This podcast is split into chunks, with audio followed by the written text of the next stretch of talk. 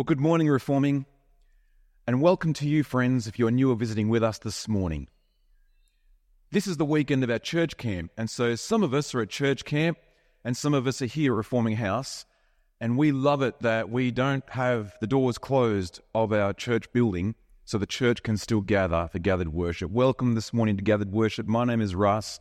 It's my privilege to serve as a pastor of Reforming Church, especially, particularly, to open the scriptures with you and see the grand, glorious, gracious realities of who Jesus is toward us, so how we can be toward one another.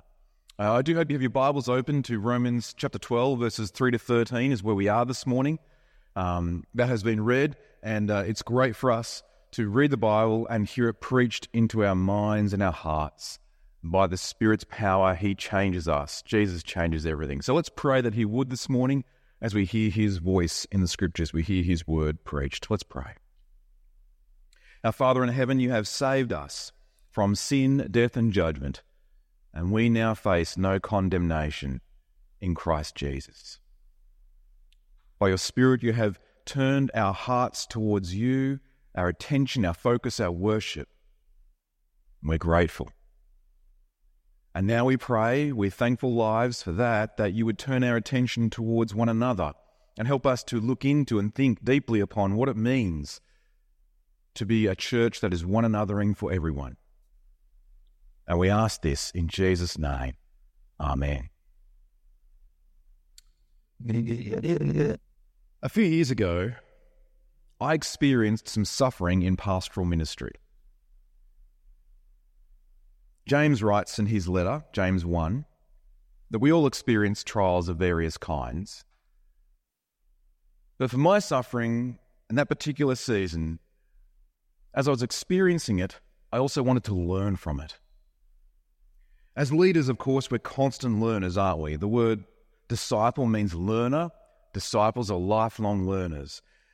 And I was at that time tired of learning from the usual fast food leadership dishes served over the counter of the Christian leadership industrial complex, where it's all about how to analyze the data and metrics of your church and so forth. And besides, I'd have enough pastoral ministry to see that such leadership was more about counting numbers to make someone feel successful or a church feel successful. But real leadership is about suffering as a servant. Of course, it's because our Lord and Saviour, the chief shepherd leader, is the suffering servant and he is the leader par excellence. But in my season of suffering that comes and goes, I also wanted to look around for those who he has placed as leaders, to learn from them as well, to learn from a leader who had suffered. I think for me, I can't learn from people who haven't suffered. Not in my leadership. In the season that I was reading and I needed. I needed to see someone who suffered in history, and I read history and church history and, and read those who suffered and went before, and I found it so helpful. But I needed also someone who was still alive on this planet who had suffered in contemporary Western Christian ministry. And that's when I discovered a guy called Ray Ortlund. More importantly, of course, I needed leaders around me who I knew personally, and I've learned a lot from them. Um, I won't name them because those things are personal, private, and helpful conversations I've been having as I suffer, as I serve, and regularly meet with for help. They're friends that know everything about me and I them. But in the season that I needed, I needed someone who had been through a particular type of suffering that I had, and I just Googled and discovered Ray Ortlund's life and ministry. It was like I was reading my own situation. I don't know Ray personally. He's American. He's not really famous. He's not a famous American pastor preacher. Perhaps whites hadn't heard of him. But I was reading him on pastoral ministry, and it helped me learn as a fellow sufferer. I say all this because I wish to introduce Ray and the context of which he writes, which I'm about to quote, so you know where this is coming from. It's rare that in sermon introductions I entirely quote my whole introduction is entirely quoted of someone else. It's it's usually much more particular and personal. But but this quote I just want to actually have as the start of this sermon because it's a very short blog post I read a while ago and it's always stuck with me. And this short blog post, I'll read it in its entirety, is all about the one another's I can't find in the New Testament. Ray wrote it, this little blog, entitled The One Another's I Can't Find in the New Testament. So let me quote Ray Ortlund. Not my words, this is Ray Ortlund now.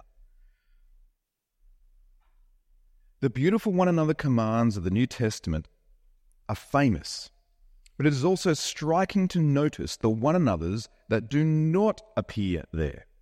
For example, sanctify one another, humble one another, scrutinize one another, pressure one another, embarrass one another, corner one another, interrupt one another defeat one another, sacrifice one another, shame one another, marginalize one another, exclude one another, judge one another, run one another's lives, confess one another's sins. The kind of God we really believe in is revealed in how we treat one another. The lovely gospel of Jesus positions us to treat one another like royalty, and every non gospel position sees us treat one another like dirt. But we will follow through horizontally in whatever we really believe vertically. Our relationships with one another reveal to us what we really believe as opposed to what we think we believe, our convictions as opposed to our opinions. It is possible for the gospel to remain at the shallow level of opinion, even sincere opinion, without penetrating to the deeper level of conviction. But when the gospel grips us down in our convictions, we embrace its implications wholeheartedly. Therefore, when we mistreat one another, our problem is not a lack of surface niceness, but a lack of gospel depth. And what we need is not only better manners, but far more true faith. And then the watching world might start feeling that Jesus himself has come to town. A new commandment I give to you that you love one another just as I have loved you. You're also to love one another. By this, all people know that you are my disciples if you have love for one another. End of the quote. Reforming Church, friends, biblical one anothering begins to be real when, just like Ray Ortlund says in that little blog, biblical one anothering begins to be real when we actually believe the gospel. That we actually believe we've been given grace in Christ. Because the starting point and ending point of the Christian life is always grace. We see this in Romans 12, verse 3 we have been given grace. Let's read verse 3. For by the grace of God given to me, I say to every one among you, not to think of himself more highly than he ought to think, but to think with sober judgment, each according to the measure of faith that God has assigned. See, on this weekend of church camp, we know by the mercies of God, by the grace of God, we have been given everything in Jesus. It's a gift. The word grace means a gift. It's a free gift, undeserved favor. And Paul writes this phrase here that we ought not think of ourselves more highly than we ought, but with sober judgment, each according to the measure of faith God has assigned. In other words, we are to measure ourselves and one another not by shaming one another, not by belittling one another, not by scrutinizing one another, but by grace towards one another. And Paul uses that phrase, measure of faith. Now, that can be confusing, can't it? What does it mean, measure of faith? Some of us might think he's saying a quantity of faith, like perhaps uh, someone else gets a greater quantity of faith than, than I do. But that's actually not what the phrase means. Uh, the original word, metron pistios, pistos is faith in Greek, metron is where we get the word meter from. So it's not quantity of faith, it's rather, Paul is saying that by the faith given us, it's, it's rather a standard of measurement. That, it's unmeasured in that sense. This meter of grace, grace is not half grace, a little bit of grace. It's all grace. It's a gift or it's not. And so Paul is saying, by that measure of gift, that measure of grace, we've been all given of faith. We're all equal in God's sight. Isn't that extraordinary? That's amazing. That's amazing grace kind of news. Here, Paul is showing us in a spectacular way, which we can ourselves see now, that as recipients of grace, we can now have a grace shaped reality that is more than the short sighted, short lived, unsatisfying world that we live in. Because you and I know this. You don't have to scratch beneath the surface of our world very much to see this. Our world does not live by grace, does it? Our world lives and breathes its modus operandi, its MO. Our world's MO is, is, is we need to measure up. That we just scrutinize one another. We look at one another. We need to measure up and do better and do, perform better and particularly perform better for me. Our world is really life's meat grinder and it doesn't work by grace. It chews us up and spits us out. Our world teaches us to do things that we can never do. It's a fantasy. Our world forgets, forgoes the grace of God we need, and lives out and acts out this fantasy that life is about me. I'm the center of the world, and the world revolves around me. And the practical problem of that is it's silly, but it's a myth. It's a myth we tell ourselves in the world. We're often so good at saying or asserting that we're on the right side of history in our world. We're so good at critiquing culture that has gone before us or critiquing others, but we're never, in fact, we're helpless and hopelessly hapless at self reflection and understanding. Which is why we live and breathe the cultural smog that says, oh, we can think of ourselves more highly than we ought. But for those who are God's people in Christ, recipients of grace, reforming church, and we now get to read with a sober judgment, each according to the measure of faith that God has assigned. Since we are saved by grace, we don't need to compare ourselves to one another. We don't need to think of ourselves more highly than we ought. That's what we need to hear. We need to hear this and heed this. Grace saves us, and Titus 2, verse 12, grace also changes us. The grace given to us in Christ renews our minds, changes our attitudes. And so we now think of ourselves differently when we look at one another. Of course, the world, with its individualism, often thinks more highly of ourselves and more than we ought. And that means if that creeps into church and church culture, it's where we find people will rather tear one another down. Tearing down the church is not thinking like Jesus. Jesus, at times, through his word, will correct and rebuke, teach and train the church. But to tear it down, to build ourselves up, rather than to build others up, that's thinking of ourselves more highly than we ought. And to not think of ourselves more highly than we ought with that measure of faith, of grace unmeasured, is, means we also won't be serving others to show off or impress them. We don't need to. We have all the standing we need in Christ. Because the gospel of grace that saves us and gathers us for one another means we are members now of one another. Look at verse 4.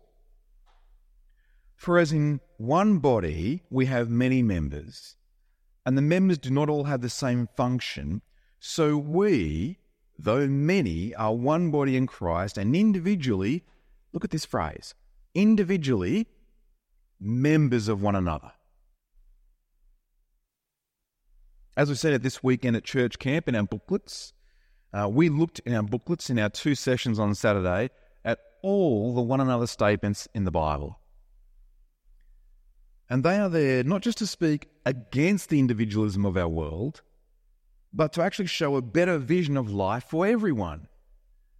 There are, depending how you count them, at least 59 commands, 59 commands to one another in the New Testament. Why do we need to be commanded this way? Because sometimes we find it unnatural in a sin sick world. And what we need is supernatural speech in the scriptures. In the closing statements of Romans alone, um, we see these verses Romans 13, verse 8 Owe no one anything except to love each other, for the one who loves has fulfilled the law. Romans 14, verse 13 Do not pass judgment on one another any longer, but decide to put never a stumbling block or hindrance in the way of a brother. Romans 14, verse 19. Let us pursue what makes for peace and mutual upbuilding. Romans 15, verse 7. Therefore, welcome one another as Christ has welcomed you for the glory of God. Notice how everyone is invited, included, and important, and we ought to express this locally. Where there are real relationships in church, we believe and belong to one another. And we express this in the gifting that God gives in diversity, yes, individually, but also because we're members for one another in unity.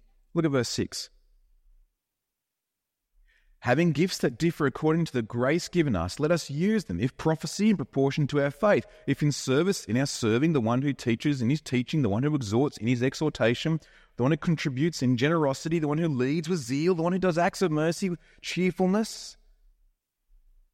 As you look at this, we see this this grace given us means we can actually use these gifts, same word, grace, gift, the gracings we have, the giftings we have. Gifts are really people to serve other people, to one another in a church.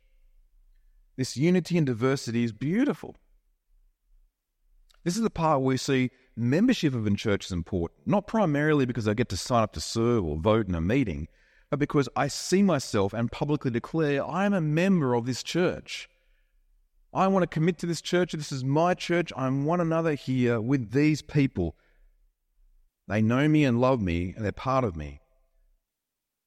We are members of one another here. Now, you might think I've got not much to contribute. That's like saying I'm just a little toe, according to what Paul writes, 1 Corinthians. By remembering God's economy, He loves the weak, He loves the little toe, and the little toe is needed on the body. If we were all to lose our little toes, I think we'd feel it. And being present and part of the body means everything. And as we look at one another, we're not to think of ourselves more highly than we ought. And so we have these list of things for different gifts to use in such a way. So prophecy in proportion to our faith, that in proportion to our faith again is is not is not saying it's a measure of you know how much faith we get. The, the word proportion here has been translated as analogian, which is where we get the word analogy from. It's where the reformers and the Reformation particularly had that phrase analogy of faith, which means scripture interprets scripture. So we've got those scriptures we're teaching, a hard text of scripture. We're always thinking about what this text of scripture means in context of immediately in the book in the New Testament or in the Old Testament, in the whole Bible. And so that teaching, if prophecy or preaching, that should happen as we are testing that, like the Bereans test the preaching of the word, with Scripture. Teachers of Scripture need to be able to know Scripture and to, to test it with Scripture themselves, what they're saying. Romans 12, verse 7 if service in our serving, one who teaches in his teaching, 12 verse 8, the one who exhorts in his exhortation. That's very much a one another activity. It's all about looking to the other to build them up, not to tear them down, not to criticize them, but to self reflect and to really help them rejoice. The one who contributes in generosity, the one who leads with zeal. As I mentioned earlier at the start of the sermon, leadership comes, and we're a plurality of leaders in our church, in the Presbyterian church. Leadership comes with seasons of suffering, which is seasons of discouragement, and you just want to quit. So, why, why do this? That's why the encouragement is for those who are leaders here elders, board managers, group leaders, kids' church leaders, youth group leaders, leaders in our ministry of meals and cleaning, all those leaders Lead with zeal because you're given grace to do so. I need to hear that. Leadership is hard, it's public, it's spotlighted, and it's critiqued. It comes with costs. But remember, you have been given grace because the one highest, most true leader experienced all that and more at the cross. Then we read the one who does acts of mercy with cheerfulness, serving in mercy ministries, serving the poor, serving the needy, like on the winter night shelter in Bendigo or whatever ministry it is of our church. It's easy to become jaded. And again, as we look to one another and serve them with mercy ministry, we need grace in gospel cheerfulness. Because Reforming Church, coming to church is not like going to the movies. It's more like being part of a sporting team. Now, this analogy is helpful, it's been used before. When you go to the movies, what happens? You go to the movies to be entertained. You go to the movies because it is actually, even though there's a bunch of people there, it is all about you being entertained. And as you go into the movie theater, you have the most comfortable chairs, the most comfortable environment, and you walk in, just before the movie starts because you don't want to miss the you know you to, you want to miss the announcements because they're not important. You walk in just before the movie starts, and you sit down and watch the movie. And if you see someone else you know, you might say hi, and then you walk away and go home. That's not church. Church is opposite to that. Church is more like a sporting team. Church is more like when you turn up and someone's got to run the barbecue, and someone's got to run um, the drinks, and someone's got to uh, do the, the, the, kit bag, and someone's got to coach, and someone's got to be captain on the field, and someone's got to be those on the end of the end of the field waiting for the ball, and, and someone's. We're all got a, part to play. We're members of one another. See, what we have in church is even better than a sporting team, though, isn't it?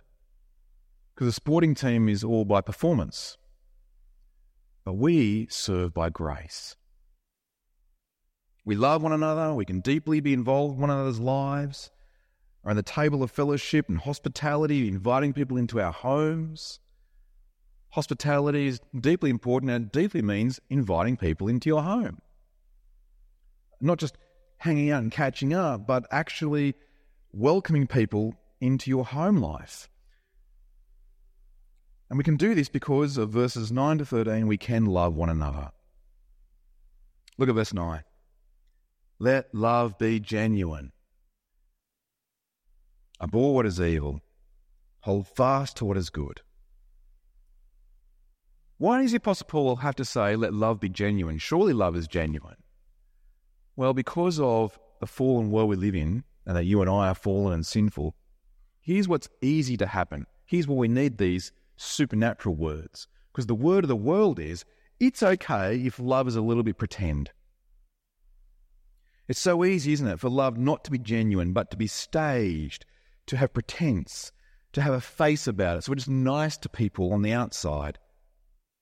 The word genuine here in verse 9, let love be genuine, is a word that literally means let it be unhypocritical. Niceness can be a cover for beneath the surface sin.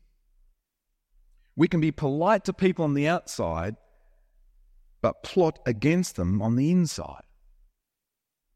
This is why we've seen at church camp that some of the one another's are that of greeting one another with a holy kiss. Now, at times people have asked, what does a holy kiss mean? Well, of course, for the first part of understanding a holy kiss, it's different to other types of kisses. So it's different to a marital kiss. If I was going to give a holy kiss to a brother in Christ, of course it would be different, wouldn't it? Some cultures have that kissing on the cheek as part of culture. But it's even more than that. What is a holy kiss? It's set apart for a purpose of one anothering for genuine love. And you can define a holy kiss with contrast by this genuine love phrase here. What would be an unholy kiss? An unholy kiss would be a hypocritical kiss. So you can think of a hypocritical kiss as someone who perhaps kissed someone hypocritically, not with genuine love, with a niceness on the outside, but in their heart plotting against them. Who did that? Judas. Judas kisses with a hypocritical kiss, doesn't he? Tim Keller, Presbyterian pastor in the US, uh, who since actually died this year, he wrote of this problem that can exist in churches when, and here's the quote, a veneer of pleasantness covers a spirit of backbiting, gossip, and prejudice. There is an absence of tough love in which people would love each other enough to confront problems and sins in themselves and their friends. See, we can often think hypocritically, I'll address the problems in you and never actually address the problems in me. But instead, we must abhor what is evil and hold fast to what is good. We must be so annoyed with evil that we would hate evil itself and especially evil in ourselves. We'll only have genuine love for one another if we do this. For the grace given us in the person who is the measure of all that is good and all that is not good is Jesus.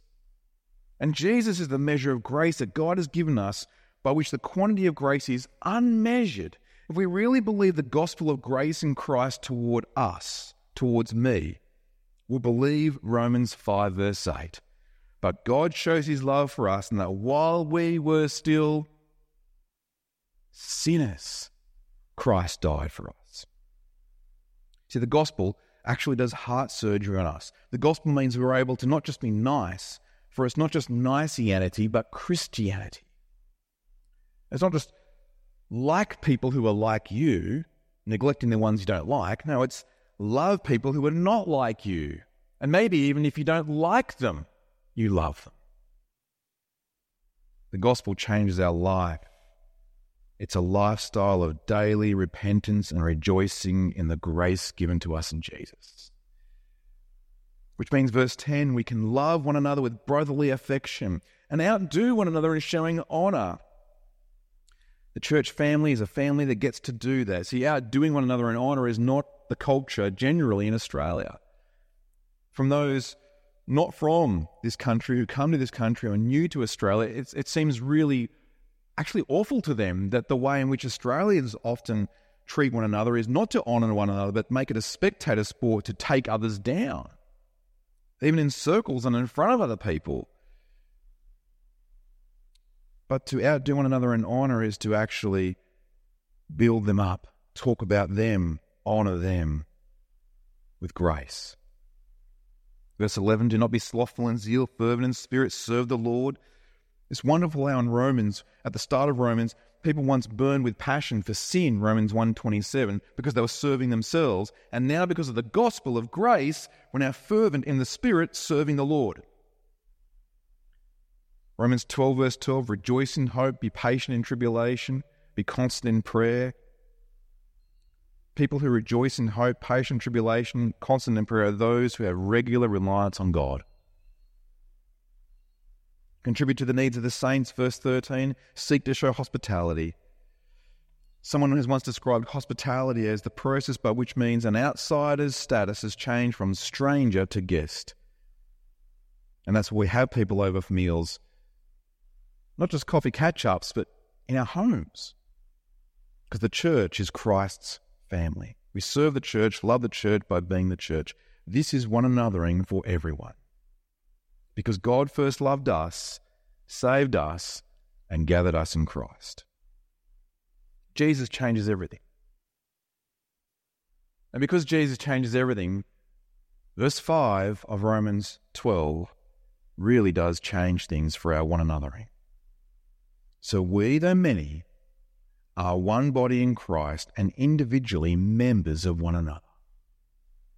Being in Christ and members of his one body, the church, changes who we worship and shapes who we love. The church is not a club. See, a club exists for the fact that people belong to it because they have one thing they like and they tend to like one another with that one thing. But the church is a group of God's people chosen by God. The church is actually full of people I would never choose to be in a church necessarily, and full of people that perhaps wouldn't choose me to be in their church necessarily.